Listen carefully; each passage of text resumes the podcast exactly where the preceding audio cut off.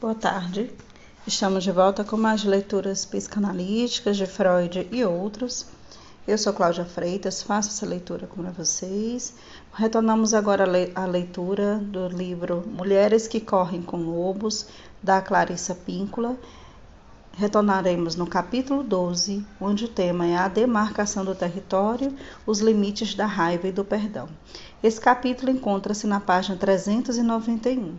Quem desejar acompanhar comigo, sinta-se à vontade. Livro Mulheres que Correm com Lobos. Inicio a leitura. O Urso da Meia-Lua. Sob a orientação da mulher selvagem, resgatamos o antigo, o intuitivo e o arrebatado. Quando nossa vida reflete a dela, agimos com coesão. Persistimos ou aprendemos a persistir se ainda não sabemos. Tomamos as medidas necessárias para manifestar nossas ideias no mundo.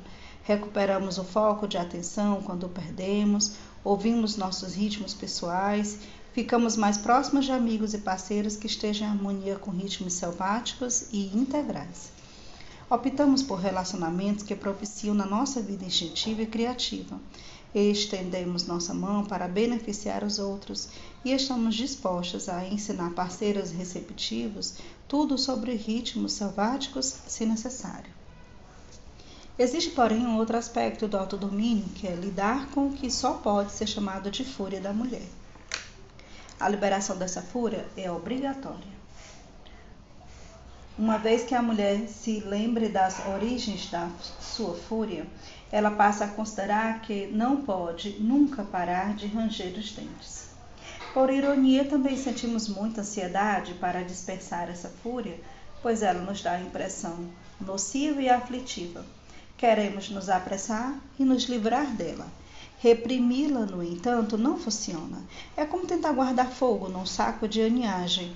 Não é aconselhável que nos queimemos, nem nos que nem que queimemos outras pessoas. Portanto, cá estamos nós com essa emoção poderosa que achamos ter caído sobre nós sem que a chamássemos. É um pouco parecido com lixo tóxico. Ele existe, ninguém o quer, mas existem poucos locais para depositá-lo.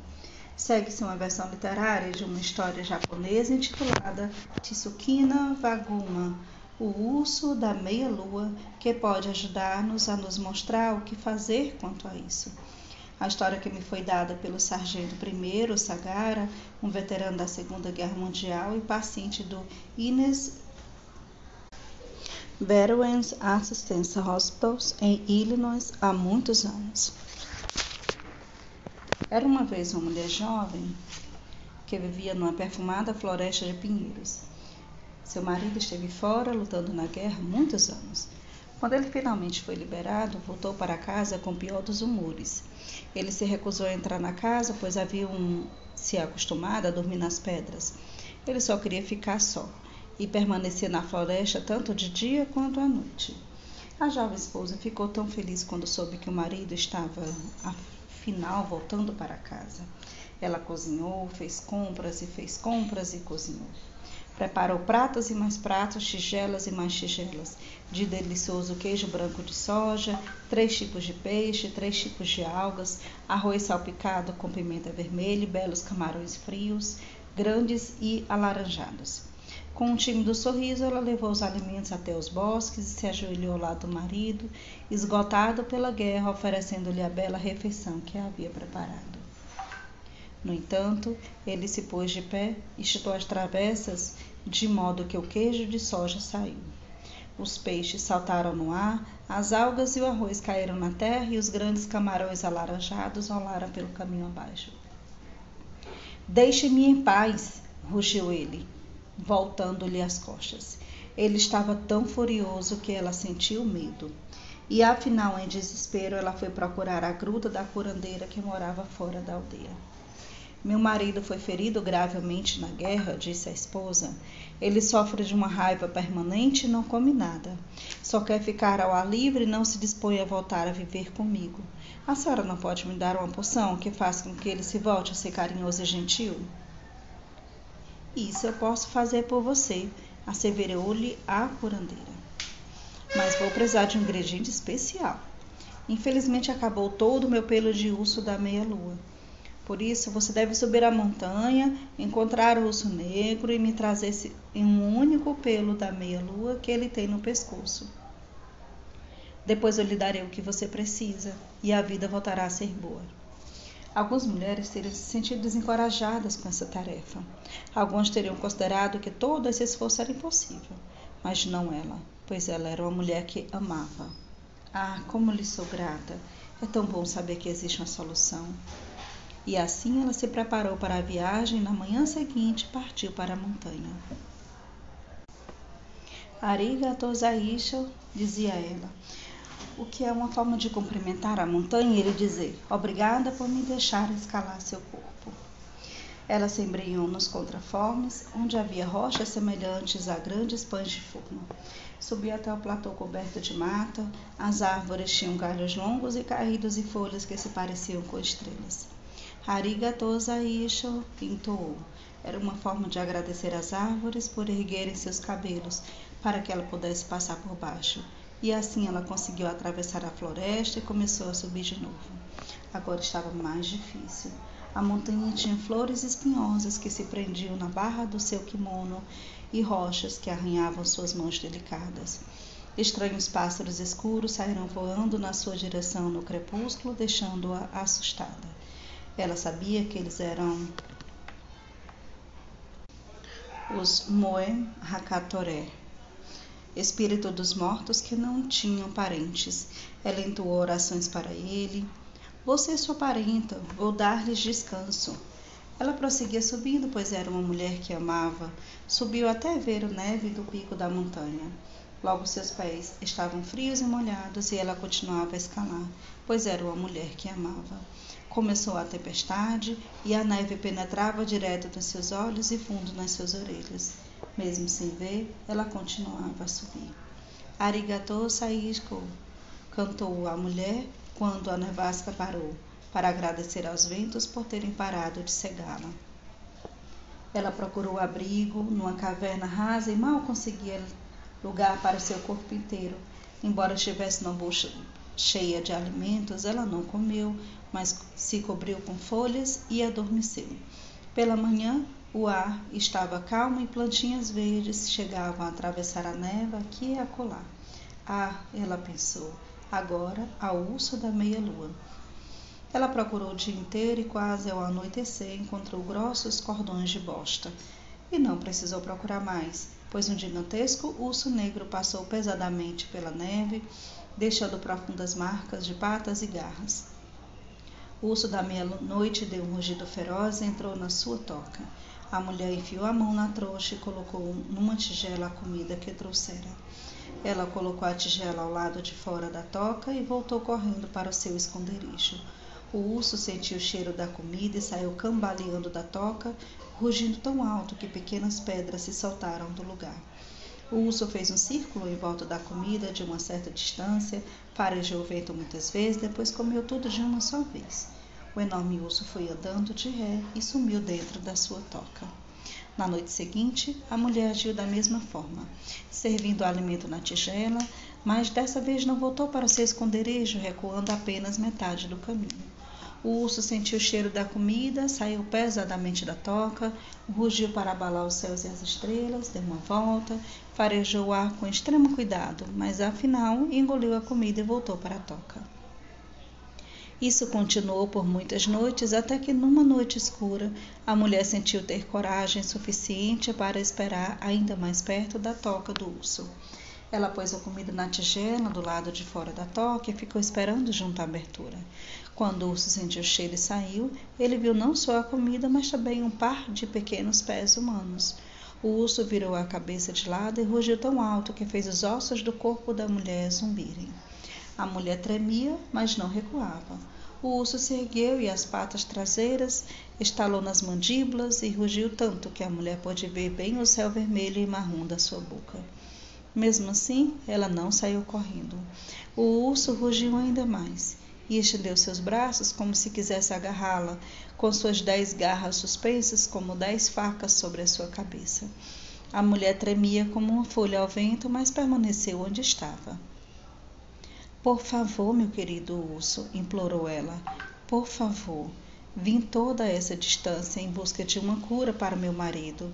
O urso voltou as patas dianteiras para a terra, fazendo voar a neve, e olhou direto no rosto assustado da mulher.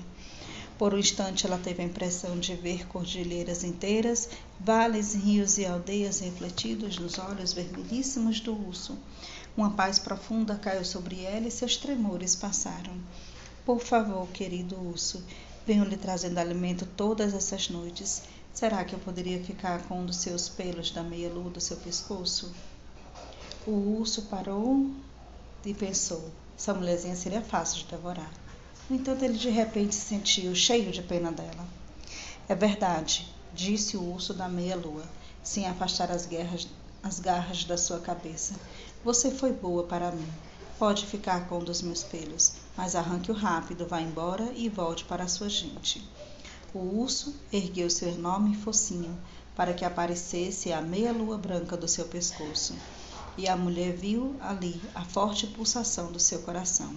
A mulher pôs uma das mãos no pescoço do urso e com a outra segurou seu único pelo branco e lustroso. Rapidamente ela o arrancou. O urso recuou e gritou como se estivesse ferido, e essa dor assumiu a forma de bufos irritados. Ah, obrigada, urso da meia-lua, muitíssimo obrigada. A mulher se inclinou em reverência e voltou a se inclinar. Mas o urso rosnou e avançou um passo. Ele rugiu para a mulher com palavras que ela não entendia, e, no entanto, palavras que de algum modo havia conhecido toda a vida. Ela se voltou e correu montanha abaixo com a maior velocidade possível. Ela passou correndo debaixo das árvores de folhas com formato de estrelas, e o tempo todo ela agradecia às árvores por erguerem os galhos para ela passar. Ela veio tropeçando pelas pedras que pareciam grandes pães de forma, sempre agradecendo à montanha por deixar que ela escalasse seu corpo. Embora suas roupas estivessem esfarrapadas, seu cabelo desalinhado, seu rosto sujo, ela desceu a escada de pedra que levava até a aldeia, seguiu pela estrada de terra atravessando a cidade até o outro lado, entrou na cabana onde a curandeira estava sentada cuidando do fogo. Olhe, olhe, consegui, encontrei, conquistei um pelo do urso da meia-lua, gritou a jovem mulher. Que bom, disse a curandeira com um sorriso. Ela examinou a mulher atentamente, pegou o pelo de um branco puríssimo e o segurou perto da luz.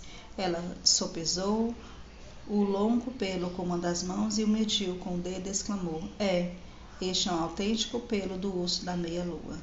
De repente, porém, ela se voltou e lançou o pelo no meio do fogo, onde ele estalou, pipocou e se consumiu numa bela chama laranja. Não! gritou a mulher. O que a senhora fez?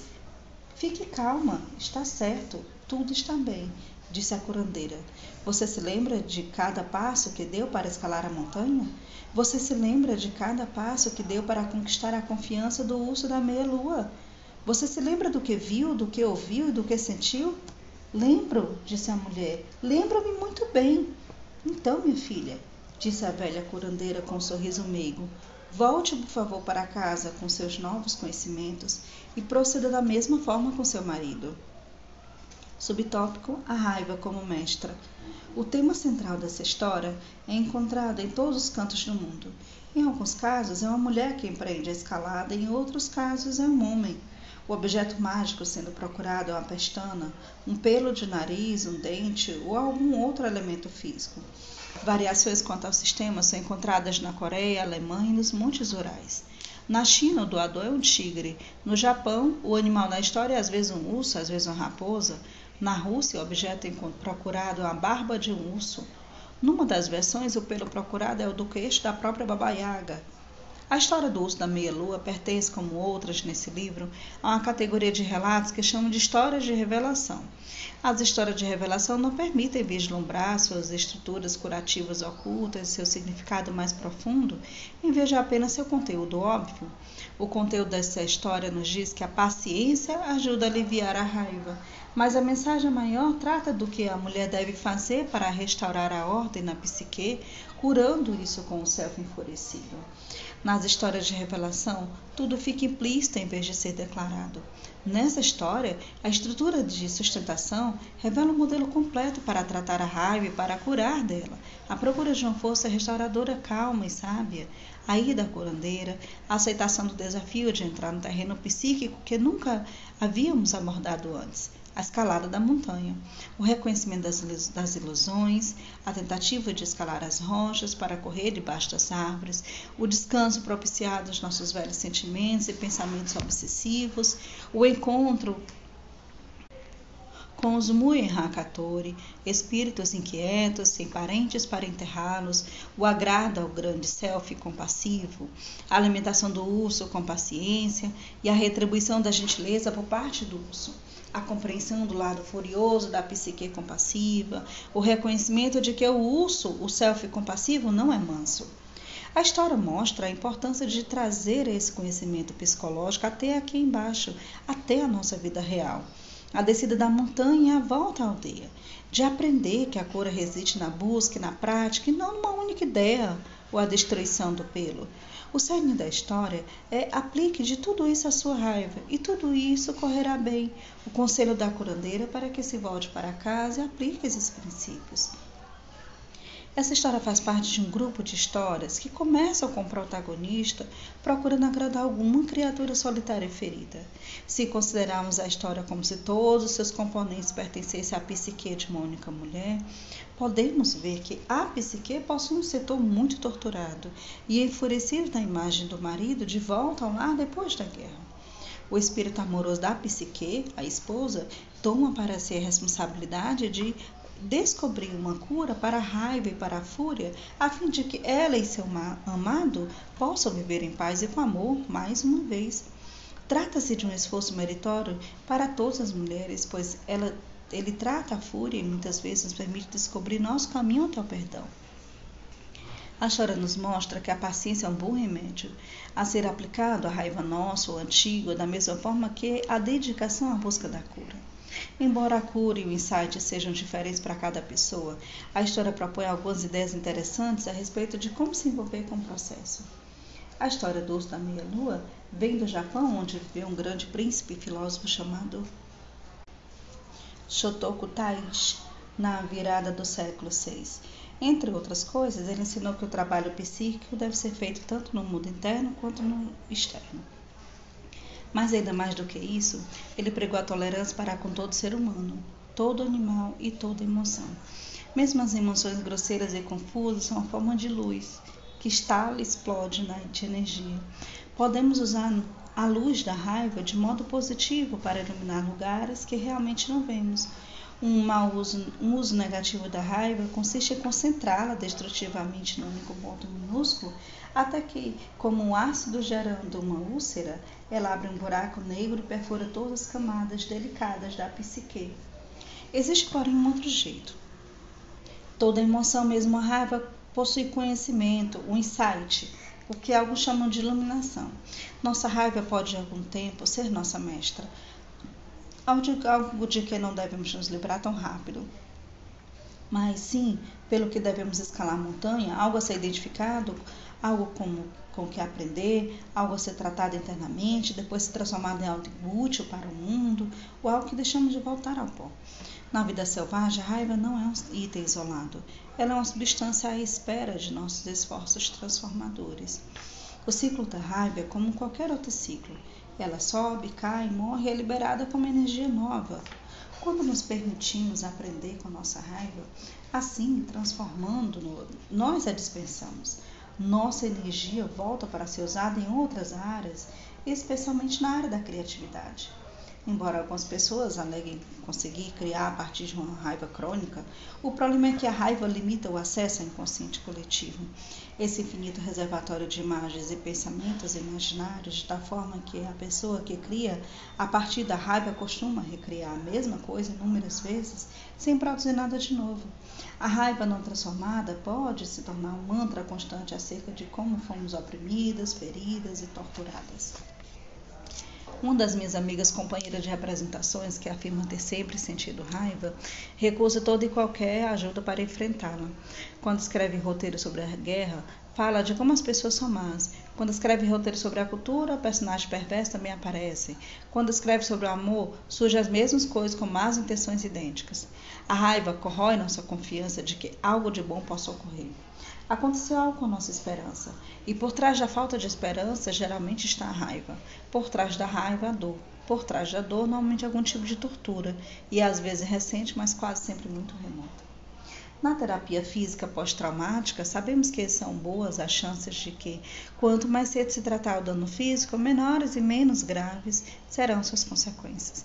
Da mesma forma, quanto mais rápido se imobilizar a pessoa e se tratar do trauma, mais curto será o tempo de recuperação. Isso vale para os traumas psicológicos.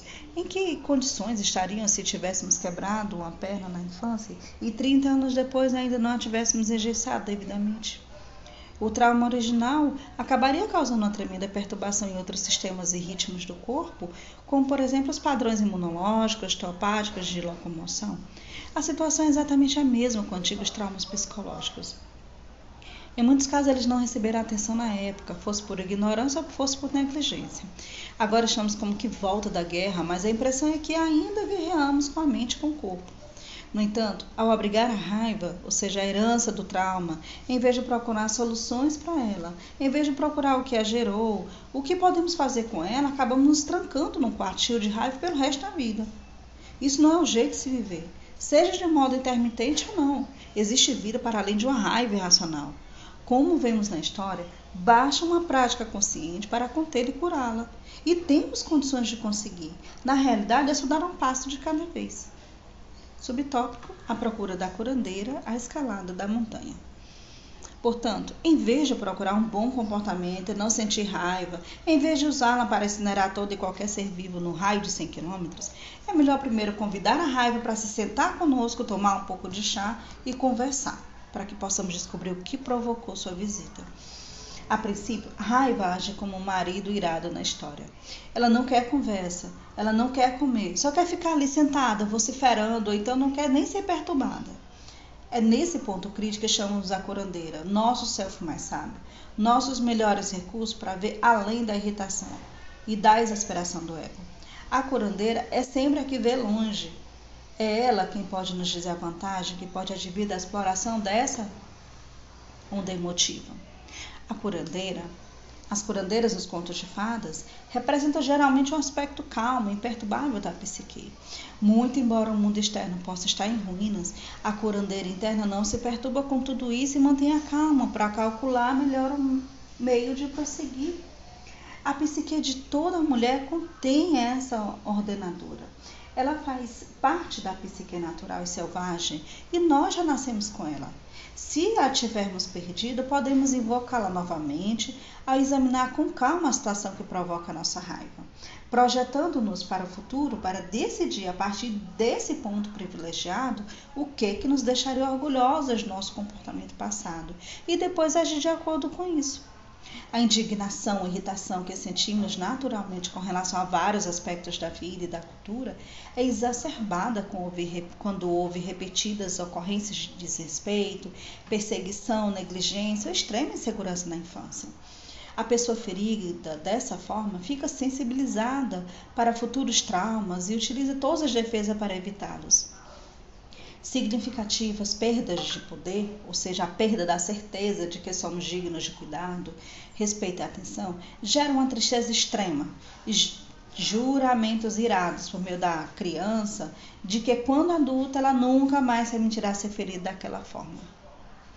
Além disso, se a mulher foi criada com expectativas positivas inferiores às de outros membros da família, com severas restrições à sua liberdade, às atitudes, ao seu linguajar, entre outros, é provável que sua raiva normal cresça diante de assuntos, com, de assuntos como tom de voz, gestos, palavras e outros gatilhos sensoriais que a façam se lembrar dos acontecimentos originais podemos chegar bem perto de uma reconstituição dos traumas da infância ao examinar com cuidado o que faz com que os adultos percam o controle. Queremos usar a raiva como sua força criadora. Queremos usá-la para mudar, desenvolver e proteger. Portanto, quer a mulher esteja tratando da irritação momentânea de um filho, quer se trate de uma queimadura extensa e grave, a perspectiva da curandeira é a mesma. Quando há tranquilidade, pode haver aprendizado. Soluções criativas são possíveis. No entanto, quando há baixos incêndios com ventos e chuvas, seja no mundo subjetivo, seja no objetivo, tudo arde e não sobra nada a não ser cinzas. Queremos poder olhar de volta para os nossos atos com dignidade Queremos algo para mostrar em vez de sentir a raiva. Embora seja fato que às vezes precisamos expressar nossa raiva antes de podermos avançar para uma tranquilidade esclarecedora, isso precisa sofrer algum tipo de contenção. Se não for assim, é como jogar um fósforo aceso na gasolina. A curandeira concorda. Essa raiva pode ser transformada, mas precisa de algo de um outro mundo algo do mundo instintivo, o mundo em que os animais falam e os espíritos vivem. No budismo existe uma ação de busca chamada Nyebe, que significa entrar nas montanhas para alcançar a compreensão de si mesmo, para fazer os laços com seus deuses. Trata-se de um antigo ritual ligado aos ciclos de preparo da terra, de semeadura e da colheita. Embora seja bom passear nessas montanhas concretas, existem também montanhas no mundo subterrâneo, no nosso próprio inconsciente. E felizmente todas as dispomos da entrada para o mundo subterrâneo na nossa própria psique, podendo por isso penetrar rapidamente nas montanhas em busca de renovação. Nos contos, como na mitologia, a montanha é às vezes usada como símbolo para descrever os níveis de autocontrole que devemos atingir antes para podermos passar para o nível seguinte. A parte de baixo da montanha, do, os contrafontes, representa muitas vezes o impulso no sentido da conscientização. Tudo que ocorre nos contrafortes é considerado em termos da maturação da consciência. A parte central da montanha é com frequência vista como estágio de consolidação do processo, a parte que testa o conhecimento adquirido nos níveis inferiores. A parte mais alta representa o reconhecimento adquirido o aprendizado intensificado. Ali o há é rarefeito. É preciso persistência e determinação para cumprir as tarefas. O pico da montanha simboliza o confronto com o conhecimento absoluto, como o da velha que mora no alto da montanha, ou nessa história, o do urso velho e sábio. Por isso vale a pena subir a montanha quando não sabemos o que fazer. Quando somos atraídos para aventuras sobre as quais podemos muito pouco, isso cria vida e desenvolve alma. Ao escalar a montanha desconhecida, adquirimos o verdadeiro conhecimento da psique instintiva e os atos criativos de que ela é capaz. Ela é nossa meta. O aprendizado ocorre sob as formas diferentes, com pessoas diferentes. No entanto, do ponto de vista instintivo, que emana do inconsciente selvagem, que é cíclico, passa a ser o único e faz sentido, que dá sentido à vida, à nossa vida. Ele é aquilo que infalivelmente nos fala sobre o que fazer em seguida. Onde podemos encontrar esse processo que nos libertará? Na montanha. Encontramos na montanha outras pistas sobre como transformar a mágoa, o negativismo, o excesso de rancor da raiva, todos a princípio plenamente justificados. Uma dessas pistas é a expressão arigatou zaisho, que a mulher entoa para agradecer às árvores e às montanhas por lhe permitirem passagem. Numa tradução literal, a expressão significa obrigada e ilusão. Em japonês, zaisho representa um modo claro de se olhar para aquilo que prejudica a compreensão mais profunda de nós mesmos e do mundo. Uma ilusão ocorre quando algo gera uma imagem que não é real, como por exemplo as ondas de calor numa estrada que a fazem parecer ondulada. É real que existam ondas de calor, mas a estrada não é realmente ondulada. É essa a ilusão. A primeira parte da informação é exata, mas a segunda conclusão não é. Na história, a montanha permite a passagem da mulher e as árvores erguem seus galhos para o mesmo fim. Isso simboliza uma dispersão das ilusões que permitem que a mulher prossiga na sua busca. No budismo, diz-se que existem sete véus de ilusão. À medida que cada um é eliminado, diz-se que a pessoa compreendeu mais um aspecto da verdadeira natureza da, vinda, da vida do self. Erguer os véus fortalece a pessoa o suficiente para que ele aceite o significado da vida, para que ele desvende os padrões dos acontecimentos, dos seres e das coisas, para que acabe aprendendo a não levar tão a sério a primeira impressão, mas sempre a procurar mais fundo. No budismo, erguer os véus é necessário para que a pessoa se ilumine. A mulher nessa história está numa expressão de, para trazer a luz para as trevas. Para conseguir isso, ela precisa compreender as muitas camadas da realidade ali na montanha. Tenho tantas ilusões acerca da vida. Ela é bonita, por isso é desejável. Pode ser uma ilusão. Sou boa e por isso serei aceita. Também pode ser uma ilusão. Quando procuramos nossa verdade, também estamos procurando expressar nossas ilusões. Quando pudermos ver o que está por trás dessas ilusões, que no budismo chamaríamos de obstáculos à iluminação, seremos capazes de descobrir o lado oculto da raiva. Eis aqui algumas ilusões frequentes acerca da raiva. Se eu perder minha raiva, serei outra, ficarei mais fraca. A primeira suposição é correta, mas a conclusão não é exata. Aprendi minha minha raiva com meu pai, minha mãe, avó, quem quer que seja. Estou condenada a me sentir assim pelo resto da minha vida. A primeira afirmação é correta, só que a conclusão é equivocada. Essas ilusões são contestadas pela procura, pelas perguntas, pelo estudo, por espiar embaixo das árvores, escalar o corpo da montanha. Perdemos nossas ilusões quando nos arriscamos ao encontro com um aspecto da natureza que é verdadeiramente selvagem, o mentor da vida, da raiva, da paciência, da suspeita, da desconfiança, do segredo, do distanciamento e da engenhosidade, o urso da meia-lua. Enquanto a mulher está na montanha, algumas aves investem em sua direção.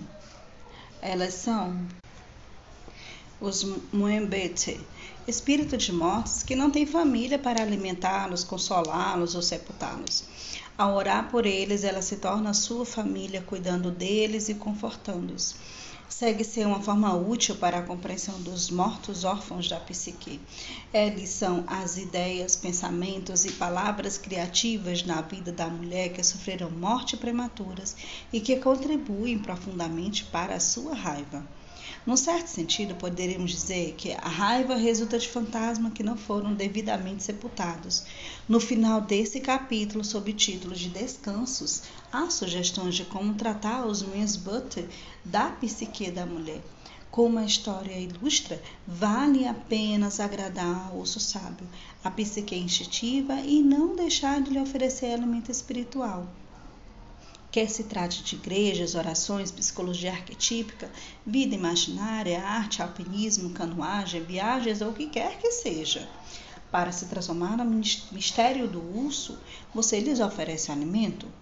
É um belo esforço consertar a raiva, desnudar as ilusões, adotá-la como mestre, pedir ajuda à psique instintiva e sepultar os mortos. Subtópico: O espírito do urso. O que nos ensina o símbolo do urso, em contraste com o da raposa, do texugo, do quetzal, no que diz respeito ao trato do self enfurecido. Para os antigos, o urso simbolizava a ressurreição.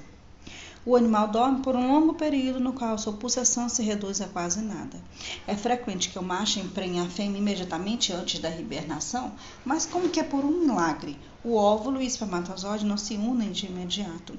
Eles permanecem separados no caldo uterino da ursa até que fique bem mais tarde. Perto do final da hibernação, o óvulo e o espermatozoide se unem e tem início a divisão celular, de tal modo que os filhos nasçam na primeira primavera, quando a mãe estiver despertando, na hora certa para cuidar dos novos filhotes e os preparar para a vida não só pelo fato de acordar da hibernação como se voltasse da morte, mas ainda mais pelo motivo de a ursa despertar para uma nova ninhada. Esse animal é uma profunda metáfora para a vida humana, para a volta e o crescimento de algo que parecia extinto. Associa-se o urso a muitas deusas caçadoras, Ártemis e Diana da Grécia, e Muerte e Ectoptil, divindades divinas de lama da cultura latino-americana. Essas deusas concediam às mulheres o poder de rastrear, conhecer, sacar os aspectos psíquicos de todas as coisas. Para os japoneses, o urso é um símbolo de lealdade, sabedoria e força. No norte do Japão, onde vive a tribo Ainu, o urso é aquele que pode conversar diretamente com Deus e trazer mensagens para os seres humanos. O urso da meia-nua é considerado um, de, um ser sagrado que recebeu a marca branca no pescoço da deusa budista Wain, cujo símbolo é a meia-lua. Wain é a deusa da profunda compaixão e o urso é seu emissário. Na psique, o uso pode ser compreendido como a capacidade de se regular a própria vida, especialmente a vida emocional. A força do urso está na sua capacidade de se movimentar em ciclos e está totalmente alerta para um ciclo seguinte. A imagem do urso ensina a ser possível manter uma espécie de manômetro na nossa vida emocional e, especialmente, que possa, podemos ser ferozes e generosos ao mesmo tempo. Podemos ser lacônicas e profílicas, podemos proteger nosso território, deixar claro nossos limites, abalar os céus caso seja necessário e ainda ser disponíveis acessíveis, férteis e tudo ao mesmo tempo. O pelo do urso branco é um talismã, um lembrete de que se aprendeu. Como vemos, o seu valor é inestimável. Subtópico: fogo transformador e ação correta. O urso demonstra enorme compaixão pela mulher ao lhe permitir que arranque um de seus pelos. Ela desce correndo a montanha, realizando todos os gestos, canções e louvores que haviam surgido espontaneamente nela durante a escalada. Ela chega correndo à curandeira, cheia de ansiedade. Ela poderia ter dito: Olhe, consegui, fiz o que a senhora mandou, resisti, consegui. A velha curandeira, que também é gentil, demora um pouco, permite que a mulher saboreie seu feito e depois lança no fogo pelo conquistado a duras penas. A mulher fica perplexa. O que a senhora curandeira louca fez? Vá embora, diz a curandeira. Pratique o que aprendeu. Para o Zen, o momento em que o pelo é jogado ao fogo e a curandeira diz essas palavras simples é considerado o momento da verdadeira iluminação. Observem que a iluminação não ocorre na montanha. Ela ocorre quando, com a instalação do pelo, do uso da meia-lua, a projeção de uma cura mágica se desfaz. Todas nós enfrentamos essa questão, pois todas nós esperamos que, se nos esforçarmos muito, e perseguimos um objetivo sagrado, elevado, chegaremos a algo, a alguma substância, a algum material que de repente tornará tudo perfeito para sempre. No entanto, não é assim que funciona. Funciona exatamente da forma descrita na história. Podemos ter todo o conhecimento do universo e ele se reduz a um ponto: pratique. Ele se reduz a voltar para casa implementar passo a passo o que sabemos, com a frequência necessária, pelo tempo que for possível, para sempre, a opção que predominar. Dá tranquilidade saber que quando estamos com raiva, fervendo, sabemos que o, o que fazer com exatidão e com a habilidade de quem conhece o ofício.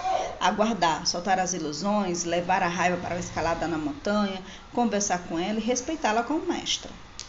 Essa história nos dá muitos sinais e muitas ideias a respeito de como atingir o equilíbrio, criar paciência, ser gentil, ser furioso, lhe dar tempo para superar a raiva através da busca da introspecção.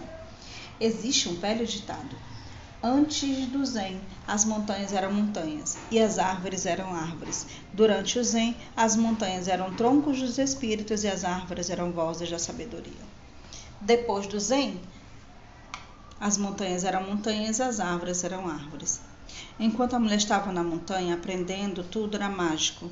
Agora que ela desceu da montanha, o pelo supostamente mágico foi queimado no fogo que destrói a ilusão e chegou a hora de depois do zen.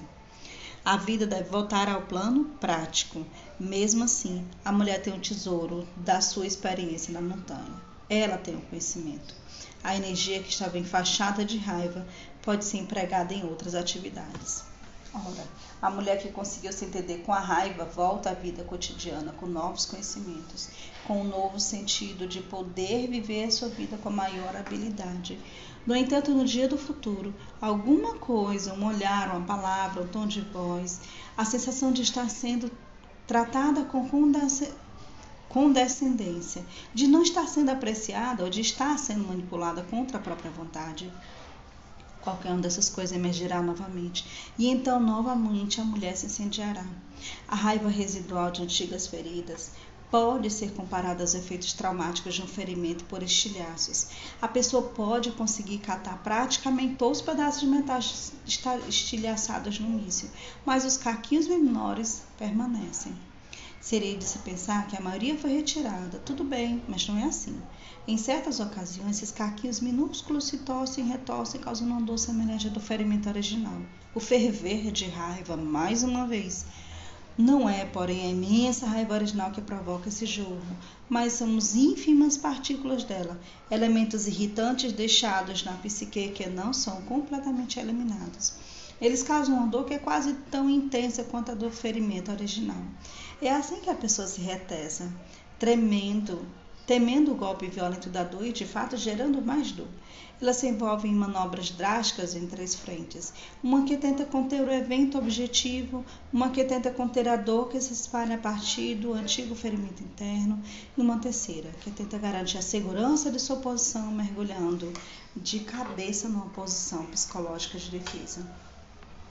É demais pedir a um único indivíduo que enfrente o equivalente a um bando de três e tente nocautear todos eles ao mesmo tempo. É por isso que é imperativo parar no meio de tudo isso, recuar e procurar a solidão. É demais tentar lutar e lidar ao mesmo tempo com a sensação que ele foi atingido nas vísceras. A mulher que escalou a montanha retira-se, Trata-se do evento anterior em primeiro lugar, em seguida do evento mais recente, toma decisões acerca de sua posição, sacode o peito, ergue as orelhas e volta a aparecer para agir com dignidade. Nenhuma de nós pode fugir inteiramente dessa história. Sem dúvida, podemos mantê-la num sentido plano, mas ela está ali no mesmo jeito. No entanto, se você quiser agir seu próprio benefício, você superará a raiva e acabará acalmando e se sentindo bem. Não perfeita, mas bem. Você será capaz de seguir em frente, ficará para trás o tempo da raiva em estilhaços, Cada vez você lidará melhor com ela, pois saberá quando chegar a hora de voltar e procurar a curandeira, de escalar a montanha, de se livrar das ilusões de que o presente é uma reapresentação exata e calculada do passado. A mulher lembra-se de que pode ser feroz e generosa ao mesmo tempo. A raiva não é como um cálculo renal. Se esperarmos o tempo suficiente, a sua dor passa. Não, não é. Você precisa tomar a atitude correta. Só assim ela passará e sua vida será mais criativa. Subtópico: a raiva legítima. Ofereça outra face, ou seja, ficar calada diante da injustiça ou da desconsideração é uma atitude a ser avaliada com muito cuidado. É uma coisa usar a resistência passiva como arma política da forma que Gandhi ensinou as multidões a fazer.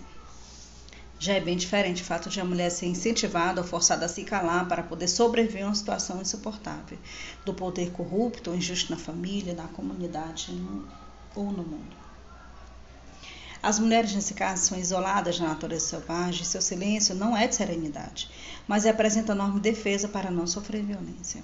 É um erro que outros considerem que só porque a mulher está calada, isso quer dizer que ela aprova a vida que leva.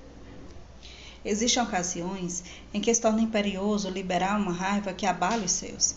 Existe a ocasião, muito embora ela seja rara, um dia decididamente ela aparece para se libertar de todo o poder do fogo que se tem. É preciso que seja a reação a alguma ofensa grave, que tenha peso e ataque a alma ou espírito. Todos os outros caminhos razoáveis para a mudança devem ser tentados primeiro. Se eles fracassarem, teremos de escolher a hora certa. Existe, sem a menor dúvida, a hora adequada para soltar a raiva a todo vapor. Quando as mulheres prestam atenção ao self instintivo, como o homem na história que se segue, elas sabem quando chegou a hora. Intuitivamente elas sabem e agem de acordo. E isso é certo, certíssimo. Essa história vem do Oriente Médio. Versões dela são contadas pelos sufis, budistas e hindus. Elas pertencem à categoria da história que trata da realização do ato proibido ou censurado com o objetivo de redimir a sua vida. Subtópico: As árvores ressecadas. Era uma vez um homem cujo temperamento irracível lhe havia custado a maior perda de tempo e de bons amigos do que qualquer outro aspecto da sua vida. Ela se aproximou de um velho, ele se aproximou de um velho sábio vestido em farrapos. Como vou poder um dia ter controle sobre esse demônio da raiva? perguntou-lhe. O velho recomendou ao homem que se postasse um oásis seco, bem longe do deserto, que ficasse ali sentado entre as árvores ressecadas e que puxasse do poço a água salobra para qualquer viajante que por lá passasse. E o homem, no esforço de dominar a raiva, partiu para o deserto, para o lugar das árvores ressecadas. Durante meses a fio, envolto em mantos e abornós para proteger das tempestades de areia, ele puxava a água azeda e a oferecia a todos que chegavam. Anos se passavam e ele nunca mais sofreu crises de fúria. Um dia, um cavaleiro sombrio chegou ao oásis morto e lançou um olhar de desprezo ao homem que lhe oferecia água numa tigela. O viajante zumbou da água turva, recusou-a e começou a se afastar. O homem que oferecia água foi acometido de uma fúria repentina, tanto que ficou cego de raiva e, puxando o viajante em cima do camelo, matou-o ali mesmo. Que horror! Ele ficou imediatamente aflito por ter sido dominado pela raiva, e vejam que ela o havia levado. De repente surgiu outro cavaleiro a grande velocidade. Ele examinou o rosto do morto. Graças a Allah, você matou o homem que estava indo assassinar o rei. Nesse momento, a água turva do oásis tornou-se límpida e doce, e as árvores ressecadas do oásis reverdeceram e romperam em jubilosa floração. Interpretamos esse conto em termos simbólicos. Não se trata de uma história sobre assassinatos. Trata-se de uma lição para não se liberarem a raiva indiscriminadamente, mas na hora certa. A história começa quando o homem aprende a oferecer a água à vida, mesmo sob condições de seca. Oferecer a vida é o impulso inato da maioria das mulheres. Elas são muito competentes nessa tarefa a maior parte do tempo. No entanto, existe também a hora do acesso, que vem das entranhas, a hora da ira acertada, da fúria legítima. Muitas mulheres são sensíveis como a areia é sensível à onda, como as árvores são sensíveis à qualidade do ar, como uma loba pode ouvir o passo de um outro animal entrando em seu território de mais de um quilômetro de distância. O magnífico dom das mulheres com essa sintonia consiste em ver, ouvir, pressentir, receber e transmitir imagens, ideias e sentimentos com a velocidade de um raio. A maioria das mulheres consegue sentir as alterações. Mais sutis no temperamento de uma outra pessoa, consegue ler expressões faciais e corporais, sendo essa capacidade chamada de intuição, e muitas vezes a partir de uma infinidade de pistas minúsculas que se reúnem para lhe dar informação, saber o que está passando na cabeça dos outros, para poder usar esses talentos selvagens, as mulheres mantêm-se abertas a todas as coisas e essa é mesma abertura que deixa vulneráveis suas fronteiras, expondo-as a danos ao espírito. Como um homem da história, a mulher pode ter o mesmo problema em graus mais ou menos intensos. Ela pode sustentar uma forma de raiva pulverizada que a força a criticar, criticar, criticar. Usar a frieza como anestesia, ou ainda dizer doces palavras quando no fundo quer punir ou depreciar. Ela pode impor sua própria vontade àqueles que dela dependem ou pode ameaçá-lo com o término do relacionamento ou do afeto. Ela pode se refrear nos elogios ou mesmo deixar de reconhecer o mérito devido e, em geral, ter uma atitude reveladora de danos aos instintos. Parte-se do pressuposto de que a mulher que trata os outros dessa maneira está sofrendo uma agressão violenta dentro de sua própria psique por parte de um demônio que age exatamente da mesma forma com ela. Muitas mulheres que sofrem desse problema resolvem mergulhar numa campanha de purificação, não ser mais mesquinhas, ser mais simpáticas, mais generosas. Isso é válido e muitas vezes representa um alívio para as que a cercam, desde que ela não se identifique em excesso com o fato de ser uma pessoa dadivosa como o homem da história. Ele está lá no oásis e, ao servir os outros, começa a se sentir cada vez melhor. Ele passa a se identificar com a serenidade, com a mesmice, com a vida. Da mesma forma, a mulher que evita todas as confrontações começa a se sentir melhor. Essa sensação é temporária, não é esse o aprendizado que procuramos. Queremos aprender a decidir quando permitir a raiva injusta, a raiva justa quando não. Essa história não trata do esforço para alcançar a santidade. Ela trata de saber quando agir de modo selvagem e a integrando. A maior parte do tempo, os lobos evitam os confrontos, mas quando precisam fazer valer seu território, quando alguma coisa ou alguém o persegue constantemente ou os acua, eles têm seu próprio jeito vigoroso de explodir. Isso acontece raramente, mas a capacidade de expressar essa raiva faz parte do seu repertório e deveria fazer parte do nosso também. Houve muita especulação quanto ao fato de uma mulher furiosa e apavorante no seu poder de provocar medo e tremores nos que a cercam. No entanto, essa é uma projeção de angústia pessoal no observador, demasiada para qualquer mulher que qualquer mulher suporte. Na sua psique instintiva, a mulher realmente é algo poderoso. A raiva é um dos meus inados em que ela dispõe para começar a criar e manter os equilíbrios que eles são caros. Tudo ela, que ela realmente ama. É seu direito em certas horas, sob certas circunstâncias. É seu dever moral. Para as mulheres, significa que existe uma hora para mostrar os dentes, para mostrar a poderosa capacidade de defender seu território, para dizer até aqui e nem mais um passo. Não passe a responsabilidade adiante. Não se intrometa, tem uma coisa a dizer. Tudo isso decididamente vai mudar.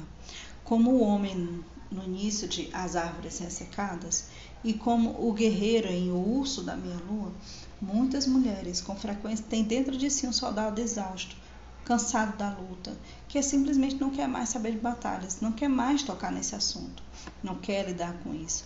Em decorrência desse sentimento, abre-se na psique um oásis seco, seja por dentro ou por fora. Ele é uma área de enorme silêncio que está pedindo, esperando que ocorra algo ruidoso, uma quebra, uma fragmentação, uma bala que volte a gerar vida.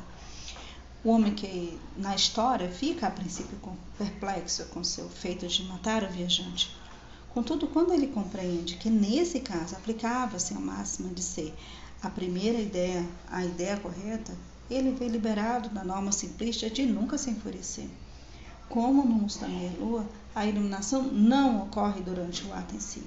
Ela ocorre quando a ilusão é destruída e a pessoa percebe o significado subjacente. Vamos parar por aqui nossa leitura. Nós não concluímos o capítulo 12, é um capítulo bem extenso, né? E a gente conclui eh, na página 409, onde terá um terceiro conto, onde o tema do conto é descansos. Nesse capítulo 12, a gente viu dois contos: O Urso da Meia-Lua e vimos um conto pequenininho que foram as árvores ressecadas. Então a gente continua na próxima leitura, na página 409. Muito obrigada a todos que continuaram até aqui. Sugestões podem encontrar meu Instagram, arroba Cláudia Freitas, underline psi, ou entrar em contato pelo meu WhatsApp. Obrigada, boa tarde.